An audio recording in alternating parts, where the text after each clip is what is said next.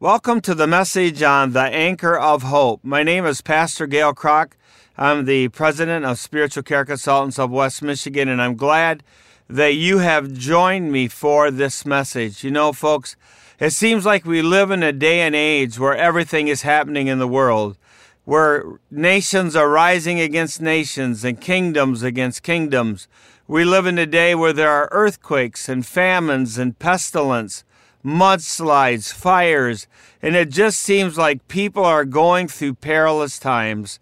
Well, when you're in perilous times, one of the things that you and I need is the anchor of hope. I'm reminded of the old hymn my grandma taught me. It goes like this In times like these, you need a Savior. In times like these, you need an anchor. Be very sure, be very sure, your anchor holds and grips a solid rock. This rock is Jesus. Yes, He's the one. This rock is Jesus, the only one. Be very sure, be very sure, your anchor holds and grips the solid rock.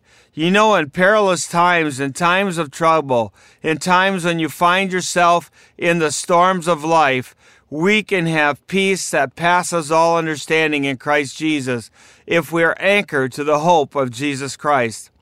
I want to read a scripture that I find very encouraging, and it's Hebrews chapter 6, verses 17 through 20. Because God wanted to make the unchangeable nature of his purpose very clear to the heirs of what was promised, he confirmed it with an oath. God did this so that by two unchangeable things in which it is impossible for God to lie, we who have fled to take hold of the hope set before us may be greatly encouraged. We have this hope as an anchor for our souls firm and secure. It entered the inner sanctuary behind the curtain, where our forerunner, Jesus, has entered on our behalf. He has become our high priest in the order of Melchizedek. Jesus has done the one thing. God promised that there would be a Savior. God promised He would send a Redeemer, one who would die for us so that we could have eternal life. And that Redeemer's name is Jesus. He entered in, he died, he shed his blood, and when he rose from the dead, the curtain in the Holy of Holies was rent in two, and he made a way for us to have access to the Father through the name of Jesus Christ. What a hope we have in this anchor called Jesus Christ. Now I want to talk about 11 key points as it relates to the anchor of hope. Number 1, we have the hope of eternal life. John 3:16 says, "For God so loved the world that he gave his one and only son, that whosoever believes in him shall not perish, but have eternal life." You know what, folks? The minute you accept Jesus Christ into your heart, you enter into eternity, and eternal life is yours. What a hope. Point number two we have the hope of protection. Point number three, eh, we have the hope of guidance. Psalm 23, verses 1 through 6 says, The Lord is my shepherd, I shall not want. He makes me to lie down in green pastures. He leads me beside the quiet waters. He restoreth my soul. He guides me along the paths of righteousness for his name's sake. That's where the guidance comes in.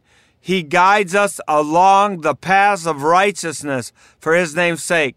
Even though I walk through the valley of the shadow of death, I will fear no evil, for you are with me. Your rod and your staff, they comfort me. Why does his rod and staff comfort me? It's because when the wolf would try to come and attack the sheep, the shepherd would take his rod and smack the wolf on the head and drive him away. And therefore, we have Jesus and we have the authority of his name to command the enemy to get away from us, and he has to leave. You prepare a table before me in the presence of mine enemies. You anoint my head with oil, my cup overflows. Surely goodness and mercy shall follow me all the days of my life, and I will dwell in the house of the Lord forever. So we see in Psalm 23, we have the hope of protection, we have the hope of guidance, that the Good Shepherd would be with us and walk with us, protect us, and keep us safe and guide us all the days of our life. Point number four, we have the hope of a new home. And point number five, we have an amazing promise. John 14, 1 through 6 says, And these are the words of Jesus Do not let your hearts be troubled. Trust in God, trust also in me. In my Father's house there are many mansions. If it were not so, I would have told you. Behold, I go to prepare a place for you. And if I go to prepare a place for you, I will come again to receive you unto myself, that where I am, there ye may be also. Then Jesus says in verse 6 I am the way, the truth, and the life. No man cometh unto the Father but by me. In this scripture, we see the hope of a new home, that God has gone ahead of us to prepare an amazing place for us to live in heaven. What a promise! A home tailor made, just the way we like it. That's because He loves us so much. And then we have the hope of an amazing promise. You might say, What's the amazing promise? The promise is that you have a home waiting for you and point number six, we have the hope of Jesus' return. He said, If I go to prepare a place for you, I will come again and receive you unto myself, that where I am, you may be also. So if you're going through a hard time in life, I'm hoping that you will listen to this message and get amazing hope from it that will help get you through the storms, the trials, and the things that you're battling with. Point number seven the hope of a new body. As I've worked as a hospital chaplain over 18 years, I have seen so many people suffering in their body, going through struggles with cancer and heart disease and diabetes, and people suffering from pain and injuries. And it just seems like the pain and suffering in life never ends. Yet we have the hope of a new body. And I want to talk about this in 1 Corinthians chapter 15 verses 51 through 55. It says this, "Listen, I tell you a mystery. We will not all sleep, but we will be changed in a flash, in a twinkling of an eye at the last trump. For the trumpet will sound, the dead in Christ will be raised imperishable, and we will be changed. For the perishable must clothe itself with the imperishable, and the mortal with immortality. When the perishable has been clothed with the imperishable, and the mortal with immortality, then the saying that is written will come true Death has been swallowed up in victory. Where, O death, is your victory? Where, O death, is your sting? In this scripture, it says there's coming a day when Christ returns that we will get a new body. The Bible says to be absent from the body is to be present with the Lord. And in the scripture, we have the hope of a new body, but also, point number eight, we have the hope of final victory, the victory over death. No fear in death, because death has lost its sting, Jesus has conquered death, and death is not the end. Where, O death, is your victory? Where, O death, is your sting? Praise be to Jesus our Lord that gives us the hope of the final victory that death has been defeated. Point number nine, we have the hope that with Jesus we can make it through whatever trial we're going through. And I love the words in 2 Corinthians chapter 4 verses 7 through 10 which says, we have this treasure in jars of clay to show that this all surpassing power is from God and not from us. We are hard pressed on every side, but not crushed, perplexed, but not in despair, persecuted, but not abandoned, struck down, but not destroyed. We always carry around in our body the death of Jesus, so that the life of Jesus may also be revealed in our body. Praise be to the Lord for this scripture. How could Paul pen these words? How could he write such statements that no matter what he was going through, that he could make it through? Well, it's because he knew Jesus. He also knew what Jesus had called him to do and where his life was going, and he had such an anchor for his soul that no matter what happened around him, the word perplexed in the original language means to be on the edge of a nervous breakdown. So you know that Paul was suffering tremendously when he wrote these words, but yet Paul firmly put his hope in Jesus Christ and he knew where his soul was anchored. Another scripture that goes along with this key point is in 2 Corinthians chapter 4 verses 16 through 18. Therefore we do not lose heart, though outwardly we are wasting away, yet inwardly we are being renewed day by day. For our light and momentary troubles are achieving for us an eternal glory that far outweighs them all. So we fix our eyes not on what is seen, but what is unseen, since what is seen is temporary and what is unseen is eternal. We need to keep an eternal perspective. If we do, we can rise up on the wings as eagles and we can see how the Lord views things. How could Paul say that his struggles were light and momentary? I think they were pretty difficult to go through. I've never been shipwrecked. I've never been beaten with rods because the scripture says that's exactly what Paul went through. He was whipped. I don't know. I don't call that pretty light and momentary. I call that pretty dramatic and traumatic, right? But the way he did it was he kept his eyes on the eternal and not what he had going on around him. And because of his eternal perspective and vision, he could make it through with Jesus as his anchor of hope, anything he was going through. Point number 10 the hope of the resurrection. This is one of my favorite points. I love the words of John chapter 11, verses 21 through 25 that says, Lord, Martha said, if you had been here, my brother would not have died. But I know that even now God will give you whatever you ask. Jesus said to her, Your brother will rise again.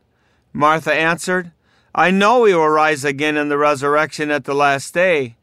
Jesus said to her, I am the resurrection and the life. The one who believes in me will live, even though they die. As I'm reading this, I'm getting a picture of standing at the graveside of many funerals. Over my years, I have done the funerals of many believers. And as I have stood there and quoted the words of Jesus, I am the resurrection and the life. If you believe in me, even though you die, you will live. What a powerful scripture of hope. And maybe you're listening to this and you're saying, man, you know, I don't have that hope in my heart. Well, I got good news for you today. You can have that hope in your heart, real simple. Just invite the Lord Jesus to come into your heart, forgive you of your sins, and be your Savior. Receive the anchor of hope into your heart today. It's as simple as that. But you know what? In many funerals, death of children, adults, young and old, I've read this scripture and the words of Jesus. They make such comfort and they're in my heart and I know they're true. And Jesus wants you to have this hope. There is a resurrection day coming and it is true, and it is a promise, and it is amazing. Point number 11, man, this is one of my favorite points and favorite scriptures. I know I said the last one was a favorite, but this is even more favorite. The hope of heaven and the end of suffering. Wow, that's amazing. Revelation chapter 21, verses 1 through 4. Then I saw a new heaven and a new earth, for the first heaven and the first earth had passed away and there was no longer any sea. I saw the holy city, the New Jerusalem, coming down from heaven, from God, prepared as a bride, beautifully dressed for her husband. And I heard a loud voice from the throne saying, Look, God's dwelling place is now among people, and he will dwell with them, and they will be his people, and God himself will be with them and be their God. He will wipe away every tear from their eyes. there will be no more death, mourning, crying, or pain, for the old order of things has passed away. And this is a good point for you to say, Amen and Hallelujah. This is great. It's the hope of heaven and the end to suffering that there's coming a day when Jesus will come again and we will go to be with him and suffering and torment and sorrow and death will be banished forever. And we will live in heaven with Jesus and be around his throne and be in his presence every day, never having to go through the trials of earth again. Wow, what a perspective. You know, folks, that's where we need to keep our eyes. You know, as I'm reading this scripture, I'm really feeling the presence of Jesus. I feel like He wants you to know today He loves you, He's with you, and He wants to help you. Revelation chapter 22, verse 17 says, The Spirit and the bride say, Come. Let him who hears say, Come. Whoever is thirsty, let him come, and whoever wishes, let him take from the free gift of the water of life. Verse 20 says, He who testifies to these things says, Yes, I am coming soon. At the end of the book of Revelation in chapter 22, there is an invitation. The invitation is for all who hear these words. There is an invitation to open your heart to invite Christ Jesus, who is the one and only anchor, to come in. I don't know where you've been, I don't know what you've done, but it really don't matter. The arms of the Savior are open wide to you. And this day, as you're listening to this, wherever you're at, there's an invitation coming to you through the sound of my voice, I just know that Jesus is calling. And He wants you to open your heart. If you've never received Him, He wants you to receive Him. If you walked away from Him, He wants you to come back. He wants you to know He loves you, He cares for you, and that He has never left you, no matter where you've gone on your journey, no matter where you've been. The Master has been there all along. Even when you didn't see him, he was there.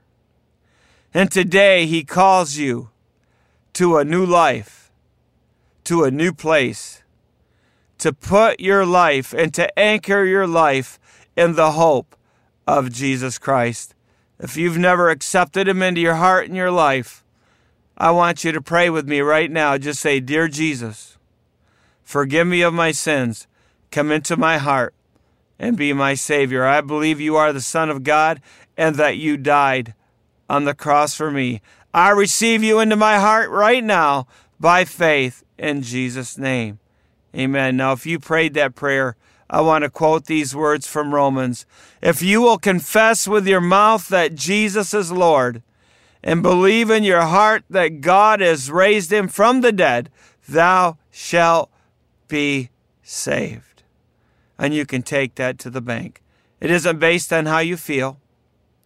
God's promises are not based on how we feel, they're based on His Word, which does not lie or change. Well, today I just want to say God bless you. I want to thank you for joining me today on this program. I hope it has been an inspiration, and I hope you've received hope and I pray for you right now that the angels of heaven would go to you and minister to you because it says in Hebrews 1:14 that angels are ministering spirits sent forth to minister to those who shall be heirs of salvation and that's you and that's me. So right now I pray for the ministering angels to surround you. May God bless you and keep you. May he cause his face to shine upon you. May the Lord be gracious to you and give you peace. Amen. If you want to learn more about this ministry, go to our website, www.spiritualcareconsultants.com, and then you can also visit www.s as in Sam, C as in cat, C as in cat, healing begins with an S on the end, dot com. Have a great day. Put your anchor and your hope in Jesus Christ.